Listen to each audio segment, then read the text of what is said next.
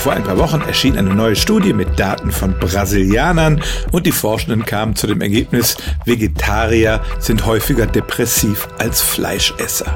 Viele Fleischesser werden jetzt sofort sagen, ja, wenn ich auch immer nur dieses verwelkte Gemüse auf meinem Teller hätte, würde ich auch depressiv werden. Aber die Forschenden haben bei ihrer Analyse Faktoren wie die Kalorienaufnahme, wie viel Eiweiß die Menschen essen oder auch ob sie stark verarbeitetes Essen zu sich nahmen. All diese Faktoren haben sie rausgerechnet und trotzdem waren Depressionen bei den Vegetariern weiter verbreitet. Warum ist das so? Man kann den Zusammenhang auf zweierlei Art erklären. Erstens, Menschen, die schon depressive Anlagen haben, lassen sich zum Beispiel leichter beeindrucken durch Bilder von Schlachthöfen und berichten über die Haltung von Nutztieren und werden deshalb schneller Vegetarier.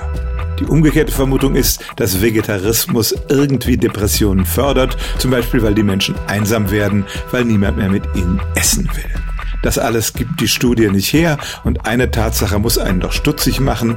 Offenbar haben die Forscher im Fleischesserland Brasilien gar nicht genügend Vegetarier gefunden, denn von den vierzehntausend Teilnehmern der Studie waren nur zweiundachtzig Vegetarier, gerade mal ein halbes Prozent. Deshalb würde ich diese Zahlen mit Vorsicht genießen und allenfalls sagen, es gibt erste Anzeichen dafür, dass es irgendwie einen Zusammenhang zwischen Vegetarismus und Depressionen gibt.